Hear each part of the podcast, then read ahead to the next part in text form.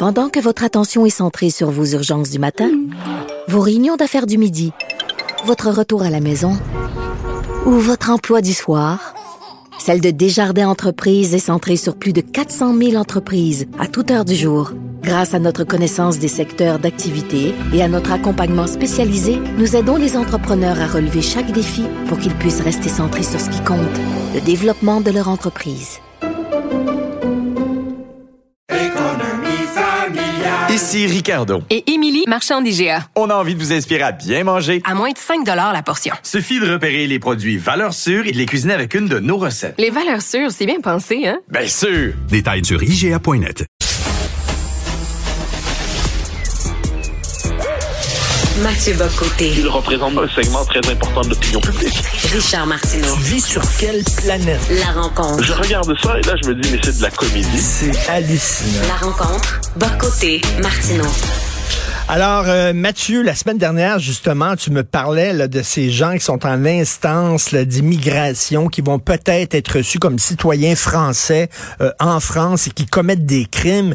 Et euh, il y a beaucoup de Français qui disent, ben pourquoi on n'expulse pas carrément ces gens-là? Ils viennent de prouver qu'ils ne seront pas de bons citoyens. C'est pas le genre d'immigrants qu'on veut avoir. On les expulse. Bonjour, bonsoir. La question se pose ici aussi.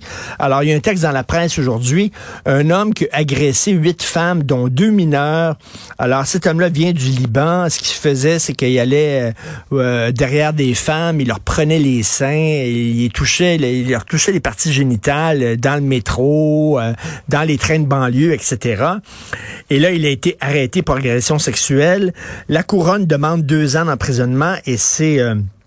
ses avocats disent non, non, non, ça va être six mois moins un jour, parce que si on lui donne une peine trop sévère, ça va remettre en question là euh, euh, sur, démarches pour l'immigration parce qu'il n'a pas encore été euh, il n'est pas encore immigrant reçu donc il risque d'être expulsé si on lui donne pas une peine suffisante trop sévère. Mais tabarnouche, Mathieu, entre toi puis moi, le gars il a agressé huit femmes. Bonjour, bonsoir, bye bye. Ah ben pour moi c'est d'une clarté c'est une clarté absolue. C'est-à-dire, à un moment donné, il n'y a, il y a pas de droit fondamental, quoi qu'en dise le, lobby immigrationniste, il n'y a pas de droit fondamental à s'établir dans un pays occidental. Ça n'existe pas, ce droit-là. On peut, on peut demander, mais une fois qu'on y est, une fois qu'on y est, tant qu'on n'a pas ses papiers, tant qu'on n'est pas un citoyen comme les autres, tant que c'est pas fait, eh bien, on a un devoir d'exemplarité. Je pense que le commun des mortels voit ça comme ça. Euh, il y a un devoir d'exemplarité et quelqu'un qui arrive ici, elle n'est même pas capable, je dirais, le temps de son d'obtenir son, son titre, son séjour et tout ça, son titre de séjour, de, de respecter. Puis là, on parle, on parle quand même d'agression sexuelle. C'est, c'est pas un détail à ce que j'en sais. Là. On parle d'agression sexuelle. Eh bien non, euh, il y, a le droit fondamental de s'établir ici serait plus important que le, la mention à, à la considération pour les victimes, par exemple. Oui. Euh, et on c'est comme si on se dit que cette personne, eh bien, c'est, ce serait plus criminel, ce serait plus grave qu'elle paie pour ses, ses, crimes que que de faire en sorte que c'est comment je ça c'est plus grave qu'elle paie pour ses crimes euh, que celle de re, je, reprends la formule animale, on considère en dernière instance que mieux vaut euh, qu'il paie moins pour ses crimes et qu'il oui. rester ici plutôt qu'il retourne chez lui. Mais là, on a envie de dire, vous n'aviez pas un droit fondamental à être ici, monsieur. Vous avez, pas, vous avez échoué le test. Vous avez échoué le devoir élémentaire de respect, le devoir élémentaire de considération pour vos proches, pour le pays qui vous accueillait. Donc, adieu, c'est tout, c'est comme ça, c'est terminé. Mais le lobby immigrationniste cherche toujours à neutraliser la possibilité même de sanctionner les euh, ceux qui ne respectent pas les lois, ceux qui entrent ici de manière illégale. Il ne faut jamais l'oublier, ça, en passant. Je ne sais pas dans quelle mesure, je pense pas que c'est un des ici de manière illégale, on s'entend. Mais il y a tout le, lobby immigrationniste aujourd'hui qui nous dit non, non, non, on peut pas être de manière illégale sur un territoire. Euh, on n'appelle plus ça d'immigration illégale, on appelle ça de l'immigration irrégulière. Alors, ça, c'est manipuler le vocabulaire, manipuler le langage, manipuler les mots, mais c'est toute une espèce de, de nuage idéologique qui nous empêche de nommer les choses. Et là, quand cette histoire-là nous arrive au visage, on sait tout simplement pas comment réagir. Écoute, euh, tu vis à Paris, toi. Tu as une vague connaissance, quelqu'un qui va à Paris, puis que, bon, il n'y a pas d'argent pour payer son hôtel, puis il dit, Mathieu, est-ce que je peux cracher chez toi quelques jours? Tu le cœur sur la main, etc. Tu dis oui, ben viens, on va en discuter. Et là, euh, viens souper à la maison, on en discutera. Il va souper à la maison, et pendant que tu es aux toilettes, le gars commence à agresser ta blonde. je pense pas que tu vas dire, OK, c'est correct, tu vas pouvoir rester chez nous. Je pense qu'il va dire, ben, regarde, te prouver par ton attitude que si, tu sais, voyons donc, t'es pas un bon citoyen, puis je te sac, le- je te sac dehors de ma maison. Voyons. Et il y a d'autres scénarios, hein, pour reprendre l'image que tu nous proposes. Ben, je t'accueille chez moi, puis tu me dis oui, tu restes pendant trois, quatre jours. Puis là, finalement, au bout de trois semaines, t'es pas parti. Puis quand je dis, ben, il est peut-être pas que tu partes, tu m'expliques que t'es bien ici, puis t'as commencé à reconstruire ta vie sur mon sofa. Bon, ben, euh, ma réponse est euh, non, désolé. Et, euh, mais c'est- ce qui est fascinant, c'est que la fermeté élémentaire en matière d'immigration, pour gérer l'immigration illégale pour l'essentiel, pour gérer aussi euh, lorsqu'on a des, cas de délinquance qui sont liés à l'immigration, eh bien, ça- la fermeté élémentaire est interprétée comme un manque d'humanité. Puis je note que dans le discours politique français où la question de l'immigration est partout présente, euh, ce que l'on entend, c'est euh, il faut faire preuve de fermeté et d'humanité, comme si la fermeté était inhumaine. Ben oui, Euh, ben mais oui. C'est quoi, c'est quoi cette affaire-là? Dire quelquefois la fermeté, c'est l'humanité. Et, et je pense que c'est dans ces questions-là, on a à ce point l'esprit encombré par les, slogans de la gauche moralisatrice qui considère fondamentalement, je le disais, qu'il ne devrait pas y avoir de différence de fond entre un citoyen et celui qui ne l'est pas. Alors, c'est le slogan des, euh, des associations immigrationnistes chez nous. No one is illegal. Personne n'est illégal.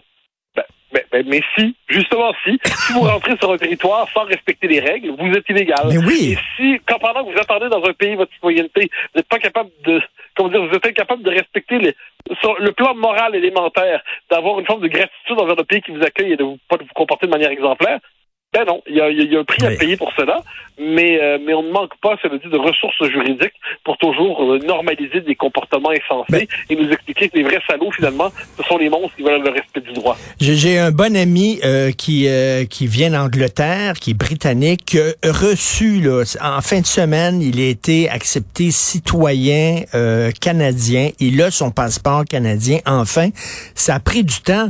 Pourquoi? Ben parce que c'est une période test. On dit, on va voir si ce gars-là se comporte en respectant les valeurs de notre pays. Et finalement, oui, ok, c'est correct. Donc, on te donne ta citoyenneté. Et il était tout content. Mais là, le gars, justement, il était dans sa période de test. Fait que là, je pense, il a coulé le test. Il est en train de montrer que il comprend pas qu'ici, les hommes et les femmes sont égaux. Euh, en droit, lui, il est une femme, c'est là pour euh, assouvir tes besoins sexuels. Tu as raté le test, tu coules, tu retournes chez vous. C'est tout. J'oserais même dire, j'oserais même dire, ça me fait penser un peu à ce qui s'était passé en 2015, l'année de 2015-2016, euh, rappelle-toi, autour de, à Cologne. Donc, il y avait eu des, des Oui. migrants syriens qui étaient arrivés, puis qui avaient véritablement fait des, des raids sur les femmes pendant la nuit de la Saint-Sylvestre, comme ils disent ici, la nuit du Nouvel An. Et, euh, et les, les autorités avaient d'abord cherché à cacher la chose, parce qu'ils ne voulaient pas exciter les sentiments xénophobes, disaient-ils, racistes, anti-migrants, parce que bon, dans leur tête, euh, dès qu'on critique l'immigration, on est raciste. Mais quoi qu'il en soit, euh, quand on avait étudié un peu la question, on avait constaté que pour plusieurs d'entre eux, jamais ils n'auraient fait ça dans leur pays d'origine. Jamais. Mais rendu dans le monde occidental, il y a cette idée que la femme est disponible. C'est une euh, puisqu'elle puisqu'elle n'est pas habillée selon les codes traditionnels du pays de- du pays d'origine. Ben est-ce qu'il y aurait pas est-ce qu'elle ne serait pas disponible? Est-ce que ce serait pas une, une aguicheuse comme on disait autrefois? Ben oui. Et alors ça nous donnerait une, ça donnerait une permission euh, de s'emparer de ces de ces femmes disponibles. Donc là, on voit qu'est-ce comment on peut nommer ça autrement, mais c'est un choc C'est un choc culturel. Puis ça, on a tout fait pour faire, se faire croire qu'elle n'existait pas. Mais il existe des cultures qui cohabitent plus difficilement que d'autres. C'est comme ça. C'est simplement factuel. Ça ne veut pas dire que tous les gens de cette culture-là cohabitent mal avec nous. Bien sûr que non. Mais ça veut dire qu'il y a un effet manifestement sociologique repérable qu'on peut documenter qui dit qu'il y a des tensions qui sont liées à ça aujourd'hui. Euh, et, et- mais c'est que c'est- c'est- on a l'impression, disant cela, d'être dans le rappel des évidences et des banalités. Oui. Or, le problème, c'est que ces évidences et ces banalités sont écrasées par le politiquement correct, sont écrasées par le discours médiatique dominant. Et en dernière instance, reconquérir une évidence à la fois, une banalité à la fois, c'est un travail politique et intellectuel épuisant mais nécessaire.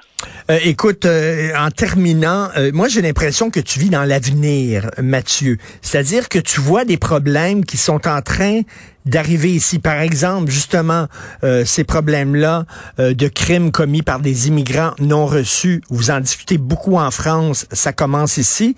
Et autre chose, c'est c'est l'ensauvagement. On s'en parlait euh, récemment. Tu disais qu'à Paris, euh, il y a une violence urbaine. Les gens commencent euh, à, à- à- sais, à trouver Paris très violente. Ben, c'est la même chose ici. Tu as vu le, le maire de Laval qui demande l'aide de, Québec pour, euh, pour essayer de contrôler un peu les gangs de rue. Là. Il a perdu le contrôle. Oui, oui. Bien sûr, avec les armes qui passent à la frontière. Et apparemment, je, je note que quand Paul Saint-Pierre Plamondon a dit qu'il faut contrôler les armes à la frontière, puis qui passent pour l'essentiel par des réserves euh, des réserves amérindiennes, eh bien, on l'a accusé euh, sur Twitter, j'ai vu ça, de populisme et ainsi de suite. Donc, le- la seule mention de la réalité est inacceptable. Et là, ce qu'on voit, c'est que c'est une espèce de double double effet de miroir. C'est-à-dire, les Européens, quand ils regardent l'Amérique, ils se disent, aïe, aïe, aïe, la révolution woke s'en vient vers nous. Et les Nord-Américains, quand ils regardent l'Europe, ils se disent, est-ce que la société euh, exagérément hétérogène qu'ont construit les Européens, est-ce que finalement, on va avoir les mêmes conséquences chez nous? Quand François Legault, dans la campagne, a dit, il n'a pas dit au Québec, il y a un lien particulier entre et euh, délinquance. Il n'a jamais dit ça. Il a dit ailleurs dans le monde, ça peut exister. On voudrait pas que ça arrive ici, mais sa prudence a été prise pour une forme de xénophobie. Donc ça, encore une fois, on Mm. voit comment une forme de dispositif qui cherche à xénophobiser euh, des réactions, des discours de prudence, non pas parce qu'on pense que hum, telle telle communauté cause problème en soi, mais parce qu'on regarde on fait ce qui se passe en Europe, puis on se dit on n'a pas envie de reproduire la Suède, on n'a pas envie de reproduire le 9-3, on n'a pas envie de reproduire, euh, puis on peut donner des exemples, à Montréal, on, on souhaiterait pas ça. Bon, mais apparemment, ne pas souhaiter reproduire ça, ce serait déjà le premier pas vers l'inacceptable. Tout à fait. Merci beaucoup. Tu m'as écrit en disant que tu es foudroyé par un méchant virus. Euh, pas, t'es pas en super santé. Ça ne paraît pas, mon cher Mathieu. Ah non, non, t'inquiète, c'est ça, non, c'est pas un virus, un virus, c'est une indigestion. C'est tout ce qui est le plus banal dans la vie. Mais là, ça m'a quand même plaqué par terre pendant des heures. Mais là, je reprends vie. Je reprends vie grâce à ta chronique. OK, t'as trop, t'as trop mangé à la